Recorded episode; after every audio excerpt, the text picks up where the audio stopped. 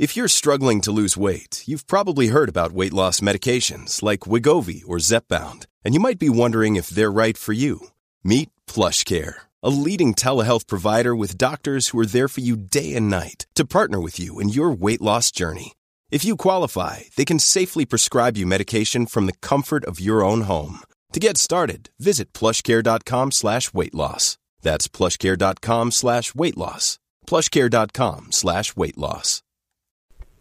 Hey, welcome back. Uh, I wanted to once again share some some thoughts on the ongoing situation with the coronavirus, the COVID nineteen uh, SARS-CoV-2 virus, whatever term you want to use, and and it's a uh, it's so rapidly evolving. I mean, this has honestly been some of the most interesting few weeks for me as a podcaster, as well as somebody that enjoys watching the markets, the financial system, the economy, what makes it tick. And honestly, what's most interesting to me is what happens when it doesn't tick, when it's out of sequence, when it's something's awry. And, and I think, needless to say, something is awry with the financial system, uh, the markets right now.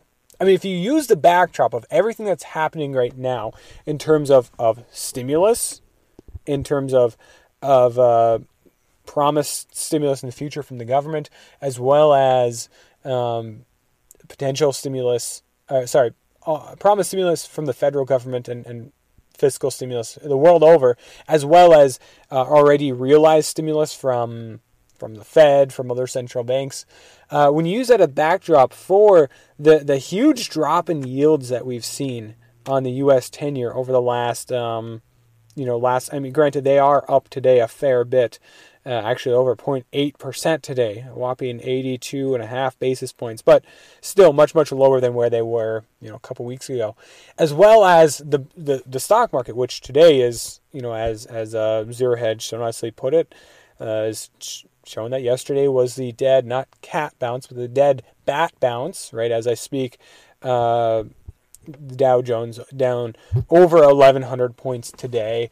Uh, everything, of course, what's happening with with the credit markets. I mean, this is intensely interesting to me, and and to make that part brief before I move on to the COVID 19 portion of this podcast, simply put, I mean, the losses right now on the equity side of things is, is pretty astounding. I mean, we're in a bear market with with today. I mean, based on where things are heading, and again, that's despite the promised stimulus by the U.S. government, the already hundreds and hundreds of billions of dollars of stimulus through the Fed and, and other central banks.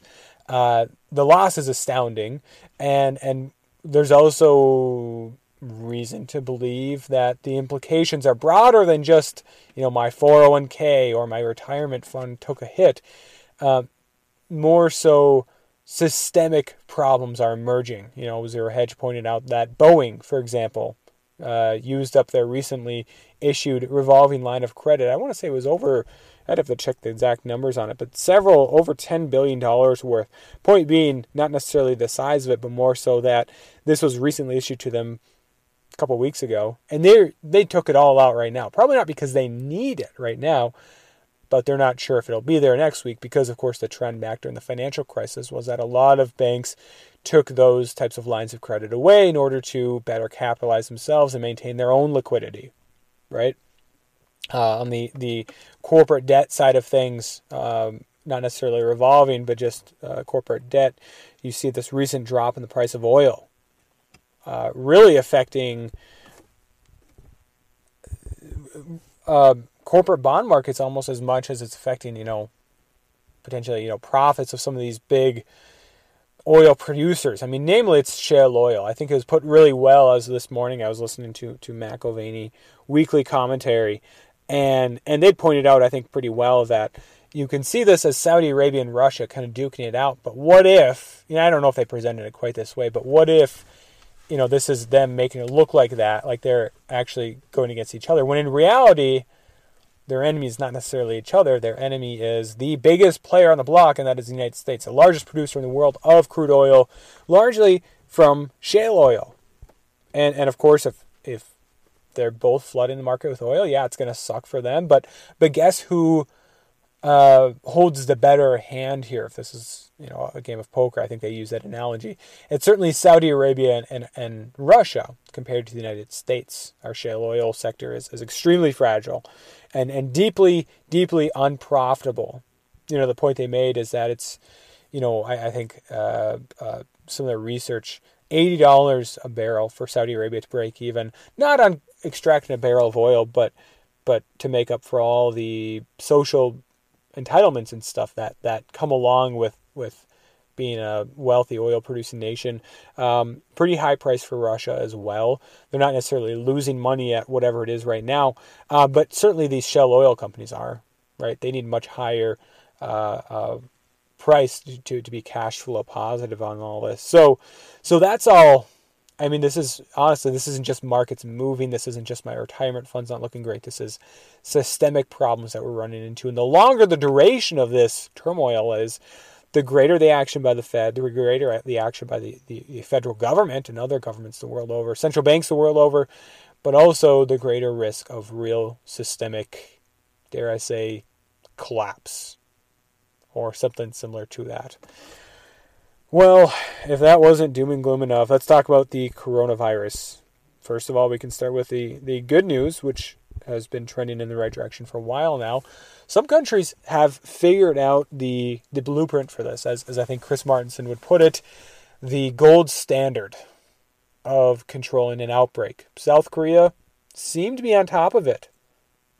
Right? They had over seven they have over 7,000 cases and yet not much of an increase. They've really kept that under control. Now, at any point, that could explode again, right? We know there, I'm sure there's still loose cases in, in South Korea, but they're doing a good job of controlling it, considering the scale of that outbreak. Uh, and then, of course, there's other ones such as uh, Hong Kong and, and, and, Singapore, you know, both of which are in the hundreds, uh, a little over 100, but not even 200 cases confirmed. Again, there's always the risk, but they're managing it very well compared to most European countries, um, Iran, which you know we we will never probably get a full scale, full idea of the scale of that in Iran, um, and of course the United States. Uh, the United States, I I think is doing perhaps I'll put it this way. I think U.S. is doing the worst job globally of managing the coronavirus outbreak, the COVID nineteen. And I know, I know what about India? What about, you know, I don't know, Egypt, Nigeria? You know, what about those countries? They probably have outbreaks brewing, and, and I agree. Are they testing for it? Not nearly as widely as we are. Are they instituting some form of quarantines or travel restrictions or, or you know, are, are large events and large gatherings not happening in those places? Probably not to the same extent as the United States. But why do I think the U.S. is doing the worst job here, mismanaging this in, in the worst possible way? We're the United States. On paper, and, and Donald Trump had mentioned this, you know, in, in a speech probably a week or two ago now. On paper, the U.S. is supposed to be the best country to deal with a pandemic, right? We're supposed to be the top dog the CDC, all the money that ha- it has, and, and other you know state agencies, federal agencies, of all the countries, we were supposed to be able to manage this the best. And add on to that the fact that this didn't start in the U.S; it started in China, and in fact, there were other countries, including South Korea, Iran, and to some extent Italy, that all had it much worse than we're going to have it ahead of time. And and we had a warning of what happens when it gets out of control we also have had blueprints for what to do in order to control it, including South Korea, uh, Singapore, Hong Kong, right? Plus, we have all these resources, high technology. Um, we, we have the benefit of, of a much greater uh, penetration of media and, and social media to, to spread things like prevention, importance of self quarantine, importance of social distancing. And we just haven't done a whole lot with it we bungled the, the rollout of the test, and, and finally it's getting on on track here. But but honestly, you know where I think the U.S. is. I mean, if you look at confirmed cases relative to our entire population, it looks like on paper we are where Italy was, you know, two weeks ago, right? And and so we have two weeks right before we're going to be like Italy, but I think that our testing has been much, much worse than it has been in Italy, uh, Spain, Germany, France, and, and some of those other uh, European countries. I, you know, again, I, I, haven't reviewed all these countries individually, but uh, in the UK, we're doing far less testing, though. I can almost guarantee it than any of those countries. Right? Some of those countries have more confirmed cases. Italy has more confirmed cases than we have done tests. So I suspect that the reality of the situation in the US is that we're more like a Spain, a France, a Germany right now. We're not a week behind them. I think we're on pace with them. We just haven't, haven't tested enough, right? And what that means is that we're not two weeks out from Italy. We're maybe a week out from Italy, right? Or we're certainly getting close to that. And, and this isn't, you know, Italy's a relatively smaller country, right? And, and this certainly was more relegated to the Lombardy, the Milan region. And, and the U.S. is very expansive, right? Um, but I think that we are a week out, honestly, a week out from Italy. Maybe not Italy where it is now, but, you know, in, in some of these areas, whether it be Seattle, which is getting close to that, you know, some Californian cities, uh, New York City, Boston, uh, those cities are, are getting very close to that. And I think there's a lot more that haven't even registered on the radar as being potential hotspots, but are. It's just, again, not enough testing being done. So, what do we do with this information? You know, I was listening to two, you know, I mentioned the podcast from this morning, McAlvany Weekly Commentary, where they were pointing out, uh, you know, oil with Saudi Arabia and, and Iran, or sorry, sorry, Saudi Arabia and Russia. But I was listening to a pair of different, uh, um, I guess, interviews, discussions last week, or last night, actually. And, and one of them that I found very interesting was with a an Italian, I believe he's Italian. You know, I think his name, his title was an intensivist. He's a doctor, uh, I believe, and, and specialized in intensive care, intensivist, right? Um, very familiar with what's going on in northern Italy right now and and it, was a good I think Italy is a good good example not of, of what just a standard outbreak break looks like with this COVID nineteen, but what an outbreak looks like when the system is really saturated to its max, it's stretched to its max and then some, and because of that you see high case fatality rates. I mean this is still relatively early on in Italy, and and I checked yesterday their their death rate in some of these areas was you know around eight percent now, is that actually 8%? No, it's probably that they're just not testing and they're missing a lot of asymptomatic or less severe cases. But again, it's early on, so there's also going to be a lot of people that only got infected a week ago, two weeks ago, and it hasn't so much, you know, run its course yet. It still has a ways to go, and, and many of them will die. So I mean, it could go either way, but but a very high case fatality rate or ratio relative to maybe some South Korea or, or Japan or something like that.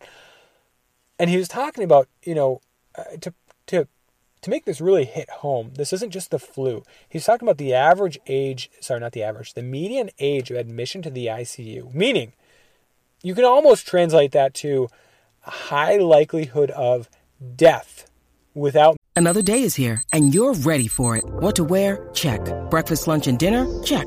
Planning for what's next and how to save for it? That's where Bank of America can help. For your financial to-dos, Bank of America has experts ready to help get you closer to your goals. Get started at one of our local financial centers or 24-7 in our mobile banking app. Find a location near you at bankofamerica.com slash talk to us. What would you like the power to do? Mobile banking requires downloading the app and is only available for select devices. Message and data rates may apply. Bank of America and a member FDIC. Medical treatment. An ICU room, when you see somebody's in critical condition, we're talking about probably you know some sort of ventilation, intubation, um, most likely oxygen supplementation, um, probably some various medications, including uh, but not limited to ones that act on the airways, the lungs themselves. Of course, antibiotics to counter not the virus but any bacterial infections that may take uh, may take uh, form in, in, in the lungs. You know, a bacterial pneumonia on top of a viral pneumonia, and plenty of other care, right? Um, those are all potential things that would be required in ICU. And of course, without it, you have a good chance of dying, right? The median age, 65. And of course, median means half were older than 65. And, and people find that comforting somehow. I mean, I, gosh, I mean, I think of all the 65 plus year olds I know that I would probably not want to see die. hey, I'll go on a limb and say I don't want to see any of them die, right, from a, from a virus. But it also means half are under 65. And, and I tend to think that we're not just talking about half over 65 and half between 60 and 65. In fact, I know for sure. He mentioned another interesting thing 20 year old male intubated. Right? That's that would have been a death absent the level of care that they were able to provide. But again, stretched to its limits and then some, the healthcare system in northern Italy. And I think that's going to happen in a lot of US cities pretty quickly here. Now, does this mean that we should panic? You know, another interesting discussion I was listening to. A guy by the name of Nassim Taleb, uh, kind of, you know, on and off followed him and I know of him. He's a big statistician, right? And and he was pointing out, you know, you, you can't compare the number of deaths from the coronavirus to the flu or anything else because that's just a that's a huge fallacy. That's a huge statistical error because you're not looking at you're not comparing apples and oranges, right? You're getting closer if you're comparing things like case fatality rate or number of people that need to be uh, admitted to the hospital um, or, or need to be put on ventilators or, or brought to an ICU. You're getting closer to a good apples to apples comparison, but just looking at deaths to deaths, it's not not a good comparison. But the other point that he was making in terms of panic, and I think we have to I have to agree, is that individually we, we shouldn't be panicking as a society, we absolutely should be panicking. Right? And and what does that mean? Well, as an individual, panicking might mean, you know, heading into the fallout bunker. No, I'm maybe buying an inordinate amount of toilet paper at the store. And not just because you think it's going to be sold out next week. And I'll be honest, I bought some a reasonable amount, guys, but but I I bought some extra toilet paper the other day. Not necessarily because I think I'm going to be homebound for that's a very distinct possibility, maybe a likelihood. Um, but because I I'm convinced that it's going to be sold out pretty darn quick here, and in fact, you know, I haven't been to Walmart in a while, but I wouldn't be surprised if it is. Right? Certainly, a lot of the cleaning products were, were sold out. Bought a lot of hand sanitizer a couple weeks back. Very cheap, you know, three or four, five bucks a, a, for a big bottle from from I think Equate brand. That's being sold out in a lot of places, right? But it was reasonable. It wasn't like I was filling my cart with it. Um, but but that unreasonable panic, maybe at this point is is not at all justified. Individual panic not justified. It's better to be prepared to maybe be a little bit alarmed or at least aware, concerned. Those are all good words. Panic, maybe not. But as a society, even as a government, I think panic is appropriate.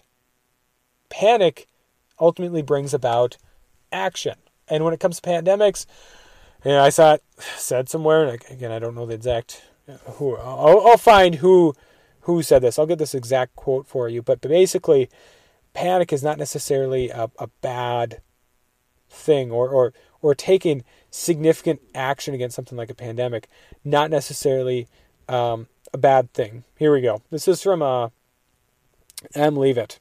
Uh, don't know who that is. This is just from a Twitter account that I saw, and I think it's a great point. Quote, everything we do before a pandemic will seem alarmist. Everything we do after will seem inadequate. So, yeah, I think as a society, as a government, it's time to panic. And that doesn't mean running around with your heads cut off, doesn't mean martial law, doesn't mean, but some serious actions. And, and please, you know, government officials, president, president's team on, on the coronavirus, um, Stop telling everybody that it's just going to go away, that it's not a big deal. Again, if you're looking at Northern Italy, 65, median age of ICU admission, 20 year old intubated. That is not what happens with the flu. This isn't a death sentence, but it's serious. Okay, we need to start taking in serious steps. I think another point, I think that it was them that was making Nassim Taleb and this other individual, was that we need to start acting proactively. We need to get ahead of this. Right now, basically every action that, that the US government, the CDC, even a lot of these state agencies, hospitals, uh, etc., are making right now, honestly, are targeted at what's going on right now in the United States. The situation right now, as we know it for sure. But come on, epidemiologists, uh, statisticians, etc., uh, are smart enough, insightful enough, generally should and probably do have a fair bit of, of capacity for critical thinking and know that that right now the thousand cases in the United States is probably a small fraction, maybe a magnitude of you know magnitude of ten or or ten percent of the actual amount of cases here in the United States. And guess what? Let's say hypothetically, and I think this is a good estimate, ten thousand cases right now in the United States. Cases meaning if they were tested, they would test positive, may or may not have symptoms, but you know, people that are infected with it. Guess what? A week from now, that's gonna be twenty thousand. A week from then, probably forty thousand, right? And then at some point, you know, things like social distancing and whatnot, um, and and those are those are conservative. It actually could be greater than that, right? It could be twenty five thousand, right? Not confirmed. Again, we're, we're never going to get all the confirmed cases. Um, but it could be greater than that. It could be 50,000 two weeks from now uh, we need to start planning and acting as if that's reality now, rather than acting as though the reality right now is just 10,000 cases or what everyone kind of assumes, a thousand cases, which is a small, I think, fraction of, of the actual amount. So, I guess what I'm saying here is is being mentally prepared is is maybe the biggest part of this all. Right. I mean, buying supplies, all that is, is important whatnot. Adjusting your behavior, whether it's washing hands or other things, is not a bad idea. But I think panic at the societal level, action, major action, is appropriate right now, is appropriate a week, a month ago. Right. I've been sounding the alarm on this for weeks. In fact, I had, I had somebody comment the other day, and, I, I, appreciate it. Again, I, I don't want to toot my own horn here. But I've been on this, I think the first time I mentioned was January 21st, relatively early, but not the earliest among all the people out there that have been watching this. Um, uh, this was from a uh, longtime uh, listener. I'll find it here. Jesse Zander. You saw the Black Swan coming way ahead of time. I was actually wondering about your intense focus early on, so early on when this started. Now it's very clear it's a game of chicken. Global panic is here. Yada yada yada. About um, yeah, silver. The rest is about silver and certainly relevant, but but yeah, important to read and whatnot. But um, again, I'm not trying to toot my own horn or something like that. What I'm saying here, though, is that this is should have been on the CDC's radar, not just on their radar, but they should have been acting months ago. Not just a kind of a, a, a light travel ban on China. I'm talking like major containment strategies we're past containment, we're at mitigation now. The rest of this spring and even into summer is going to be one of the most peculiar, I think, across this country, across this world, um, relative to what we've experienced in this generation. Again, you know, back in, uh, I'll have to find the video here. Uh, a couple weeks ago, I put out a podcast video titled uh, A Defining Event of Our Generation even back then, I was kind of thinking, wow, are you being a little heavy handed with this? Um, little alarmist here. Uh, this was three weeks ago. I'll get a date for you here. Um, February 14th, Valentine's Day. Uh, I said this has the potential to be the biggest story for the next decade or more, the defining event of our generation. And uh, you know, some people are kind of saying, um, no, I, I, don't think so. Let's see. I, I want to see if I can find. There's one, uh, or at least one comment in here, and I, I think my audio was poor back then for that one specifically. But uh, here we go. Somebody commented, James Wonker back then. Come on, get a grip, people. It's a designer virus, the same as with AIDS. Quote Bill Gates, if we do a really good job with vaccinations, we can decrease the population year after year. Do you know who Bill Gates' father was? He's a head man for Planned Parenthood. Yada, yada, yada. It's all about decreasing, whatever. You know, General Stack back then, bro, you are miscalculated miscalibrated. This bad, but not defined event of a generation. There are billions of people out there. This isn't even a drop in the bucket. 3% death rate is sad, but not catastrophic. You're right, it's not catastrophic, but a 3% death rate is still 9, probably 10 million people here in the United States, 10 million plus, if everyone got it. 5 million if only half get it, roughly speaking. Broad numbers here. That's hey, what was the death toll for World War I? I, I want to say the U.S. death toll for World War One and World War Two combined was less than five million. and, and I can check here real quick how many people died. Um, but I know the United States was far less than a lot of other countries. Uh, I know I'm always looking these up on the go, but the United States was uh let's see here. Yeah, I mean the United States was relatively small. I don't even know.